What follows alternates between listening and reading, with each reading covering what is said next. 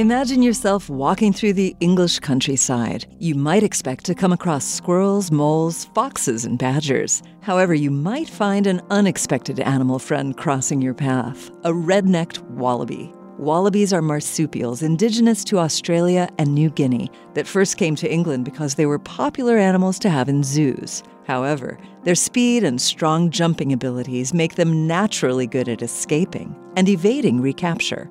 Additionally, the natural vegetation of the British countryside is comparable to that of their native habitats, allowing them to flourish. The wallaby's presence was relatively unstudied until a team of researchers published an article in 2020 detailing 95 recorded sightings of wallabies all across England between 2008 and 2018, with a particular cluster in the Chiltern Hills region. The study determined that the animal is persisting in low numbers across England and becoming increasingly common. Indeed, some of the sightings even include females with young in their pouches, suggesting that they may be breeding. The researchers stress that we can't know exactly how many wallabies exist in the wild because the efforts it would take to survey the population would take much more time and money than what has been attempted.